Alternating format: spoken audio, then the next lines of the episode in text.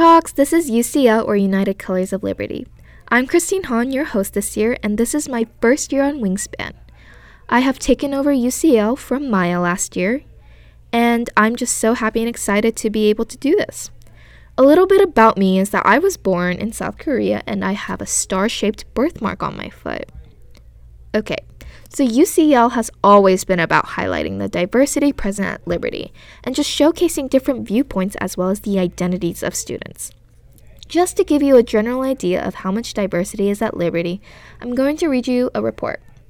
As of October 29th, 2021, Liberty High School was a predominantly Asian school with 41.27% Asian students.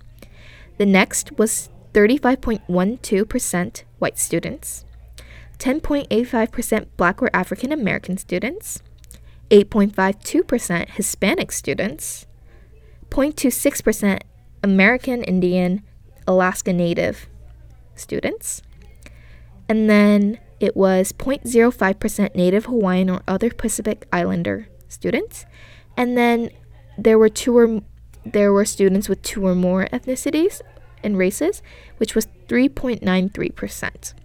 So, wow, we have a pretty diverse school. And while this diversity is amazing and so incredibly important, I also want UCL to be about just highlighting student life as well. Because students are important too, and student experiences are important. And I just want to be able to make sure that students can have conversations and just get their opinions out there. So, yes, I will be focusing on diversity, but I also want to add in some conversations with students about their struggles and their hardships.